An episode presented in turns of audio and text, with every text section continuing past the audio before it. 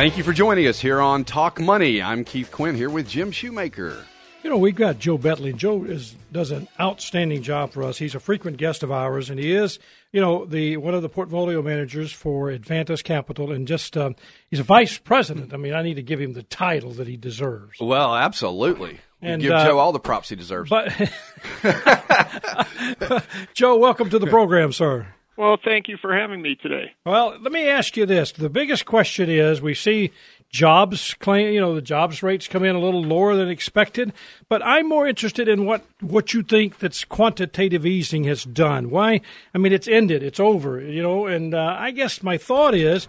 Um, I thought the market was going to stop. I mean, everybody has told us, uh, you know, I mean, I say everybody, no, that's not true. But the reality is, the media has said many, many, many times that uh, if we're not careful, that's going to be a problem. When quantitative easing ends, the market's going to struggle, and yet it's not doing that. What's your thoughts?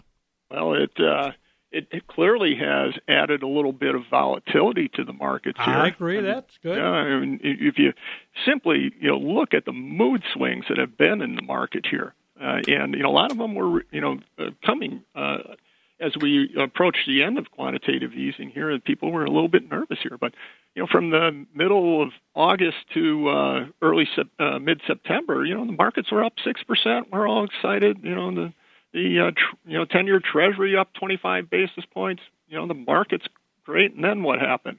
Then the S and P corrected uh, 9.43, or you know, somewhere nine and a half percent. Nine and a half, yeah. Uh, you know, the 10 year Treasury went down.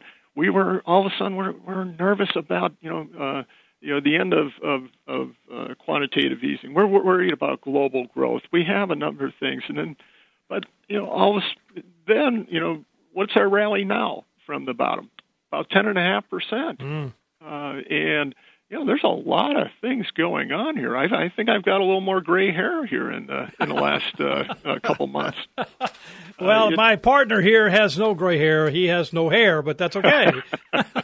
yeah, this is hey, that was always man. the joke. I looked like Brad Pitt before 2008, and Joe, I worried a little bit too, and have zero hair left. Is that why you're on radio? That's, why we do exactly why. radio. Uh, exactly. You know, but I mean, I do know that that's uh, it has created a little bit of a problem. But last night, I, I was in a meeting, and uh, Joe, this is a question that came up, and it, it was one of those things. You know, what do you think about Europe, and, and specifically Germany? And then what do you think about China? And then, of course, the reality is with this U.S. economy seem to be moving in the right direction, and the world, the rest of the world, seem to be doing anything but moving. Are we beginning to decouple ourselves from the world? Are we kind of moving away from that? I mean, uh, I thought it was a great question last night, and that's why I wanted to ask you today.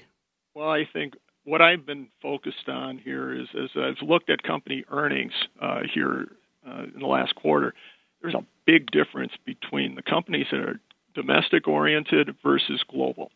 Uh, you see much better strength that are coming out of companies that uh, uh, that don't have that, that global orientation. Because when you look at Europe, uh, there's some strength there between uh, the UK and Germany, but the rest of it is is really still in a, in a bit of decline.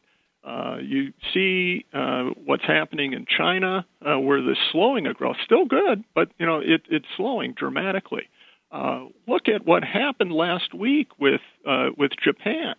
You know, you wouldn't make you know the you know that strength in their quantitative easing that happened without having some nervousness about what's going on in that economy. You need, and so there's a lot of things that are uh, happening globally that just aren't uh, here domestically. And I think part of that is is is that the consumer feels pretty good about himself. Uh, you know, as we saw this morning, the jobs number was uh, uh, remained pretty strong here. Unemployment has come down. People feel better about uh, about their uh, employment situation. Uh, you look at uh, their housing. Uh, if you look at the CoreLogic Home Price Index at the end of uh, of the quarter, uh, up 6.4 percent on a rolling 12-month basis. Not not too bad. Uh, so uh, you know when the consumer uh, feels good about his job, feels good about his his wealth, uh, and the home is the biggest part of that. But you're also having some strength in the uh, the equity markets that's also contributing to that. What happens? They go to the, they go to the malls. They spend. Absolutely. They have, have a lot of fun uh, with that. And so, you know, when you look at the amount of the U.S. GDP that's dependent on consumption, uh, it was better than 60 percent. You're going to see uh, some strength here domestically that you're not going to be able to participate in uh, on, a, on a global mm. market. Joe, I think that's a great point. And, and one of the other questions that we always get a lot from clients is, is about the dollar. And, and, you know, that makes the headlines a lot, the strength of the dollar and, a source, of course, uh, you know, what that does to, to oil prices. And is that what's driven down the gas prices? Yeah, which I want to talk a little bit about that too. But I mean, the reality is most everybody gets concerned if the dollar weakens. They would rather see the dollar strengthening. Uh, Joe, I mean, that's just really not what we want. And so help us understand that. Help our listeners grasp what we say that the dollar needs to be, you know, obviously a strong dollar, but not so strong that nobody can buy our goods and services. Help us understand that thought process. Well, you know, part of it is is you know, we're moving, you know, in the, in the economy here a little bit, or, or the the Fed is, uh, to being much more hawkish. Where at the same time, the rest of the world is is uh, becoming more dovish mm. uh, in in their uh, their monetary support. And so, you know, and that sets up, you know, for some pretty str- pretty good strength of the U.S. dollar uh, here. But what that does becomes becomes a retardant of the uh, domestic economy because we're not uh, our our goods are are much more expensive as we export from here. Mm. You know, we do have a nice benefit here uh, uh, with the uh, domestic economy because the consumer and the strength of the consumer. Uh, you know, the when you have the U.S. dollar, you're buying foreign goods uh, that that dollar goes a long way. Long way, exactly. And and so I I think we have some uh, uh, uh, some real strength uh, that's that's building here domestically. Uh, but you know I think you uh, when you look at the dollar, uh, that that could uh, just uh, you know be a little bit of a wet blanket here on uh, overall. And Joe, I want you to back up just one second and explain something for our listeners. When you say that they are dovish or hawkish, tell us what that means. Well, it's it's uh, uh, uh, expressed probably the most here in uh, when we talk about quantitative easing. Right. What what we're doing uh, from uh, the central banks uh, that are happening, and and so when uh, you're doing things that are supportive of growth or uh, or trying to pick up the strength of the economy, you know uh, that's you know that's dovish, uh, and and then just the opposite uh, becomes uh, hawkish.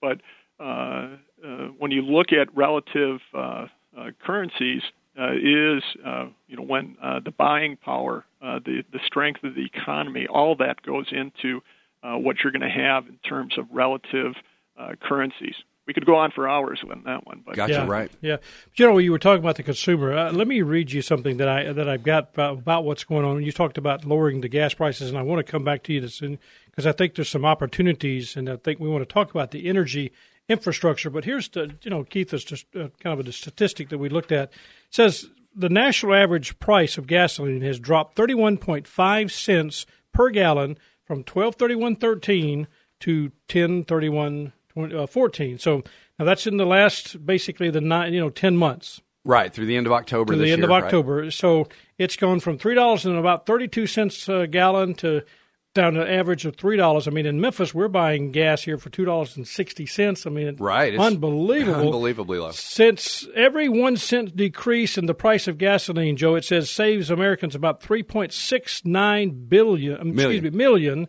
I get that billion on my mind. Right, million. The price decrease. But a day, of, every day. That's every day. 31.5 cent decrease, what they're talking on averages, is equal to a daily savings for the consumer of $116 million. I didn't think about that. That's right. But that that's those, those that's, pennies add up. Yeah, those pennies add up. It becomes real money. I mean, you right. know, when you think about that, that's exactly Joe. That's real money. It puts money back in our pockets, and we're out using that money to buy those things. So for the small business owner, I had talked to a guy yesterday about he's a small business owner, and he says, you know, you're telling me that the economy's improving, or this is improving, or that's going better, but he said I don't feel that Now, what would you say to the small business owner if he's not feeling it? What's going on? What's the problem there? Is it? Uh, I mean, is it something maybe his product is not being sold, or or what? Do you, what would? Why would it not have being affecting that small business owner? Well, you know, uh, one thing I do want to point out though is small businesses probably created more jobs uh, here recently. Uh, if you look at the ADP report that came out uh, this week, uh, their job uh, report, uh, small businesses created 102,000 uh, jobs.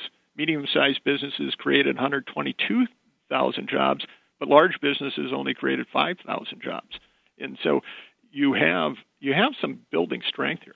I think when you look though at the impact of lower gasoline prices, it's probably more impactful to uh, the the lower uh, uh, earnings uh, or the, the strata of, of, of the consumer that uh, doesn't earn as much money. Uh, because every you know every uh, dime savings on, on gasoline is, is more important to them, whereas uh, you know uh, folks that are making a lot more money that it, it isn't as impactful to a spending decision. And you know, frankly, when you look at uh, retail sales in the United States, it's uh, it's one of these 2080 uh, things where you know the highest uh, paid uh, ha- are much more impactful on uh, retail sales. Right. And so it's a uh, so you know uh, maybe uh, the perspective of of here is is much more of of that market that uh, this person is serving. Well, that's what I told him too, Joe. And I think also that there's, you know, sometimes uh, as real estate seems to be moving, but it's not it's not as robust as say maybe car buying. We've seen some enormous amount of car buying going on this year. We've so, averaged over 16 million units. Right. For, I think there's been like a lot of pent up demand. Yeah. Right, pent up demand, and, and that's kind of what. Talk a little bit about energy for me. The uh, the master limited partnerships. We see that a lot, and uh, give me some right. We talked about oil prices from the standpoint of a strong dollar, Strong but what dollar, about you know the you supply? Know, what is it? supply, supply and demand. What's what do you think there? The infrastructure, the whole gamut. We got about three minutes. Well, we're uh, we're really uh, changing how uh, we uh, we we bring uh, oil, natural gas, uh, and natural gas liquids out of the ground here in the states. This shale res- revolution is real, and it is going to be a low cost of energy uh, that uh, will uh, have legs here for many, many years uh, in the United States. What uh, is happening is as these fields are being developed, the infrastructure is also being built out to move that product to the, the markets you know, we've just gotten through earnings season here, and I continually to be am amazed at the billions of dollars that uh, these companies every, almost every company, uh, these larger companies, are talking about billions of dollars of, of investments that they're making in pipelines and storage facilities and processing facilities and other things uh, that are uh, going to set us up again for low cost energy in the United States for a long period of time. You look at the differentials uh, today uh, of, of, say, natural gas versus here in Japan uh, and in Europe, you know, we're probably half to a third of the cost of natural gas. That's why you're seeing the growth in manufacturing come back to the states. Is is that we have some some of the lowest cost energy in the world, and that's going to continue to help us grow. Well, you know that's a critical thing, and I, you know I appreciate what you said. Let me remind our listeners: Joe Betlej, of course, is the vice president and portfolio manager for Advantus Capital, a frequent guest of ours, and does a wonderful job in giving us some insight.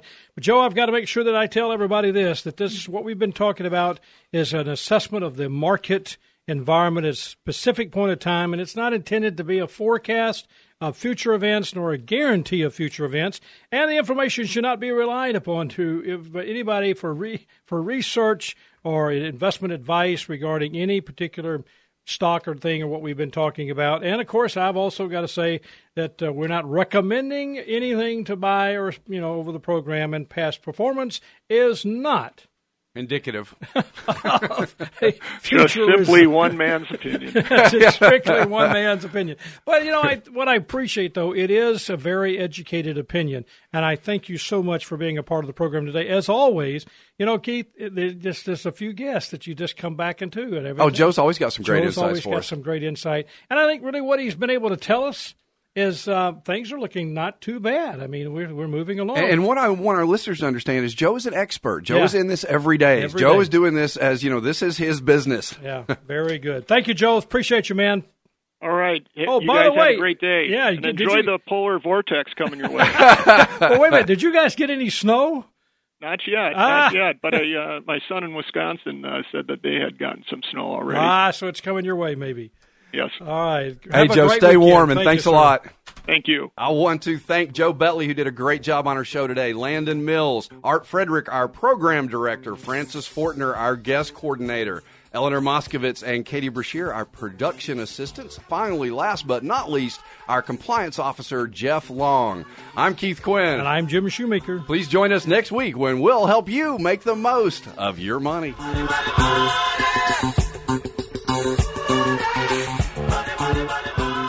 Shoemaker and Keith Quinn are registered representatives and investment advisor representatives of Securian Financial Services Incorporated, securities dealer member FINRA SIPC, a registered investment advisor. Shoemaker Financial is independently owned and operated.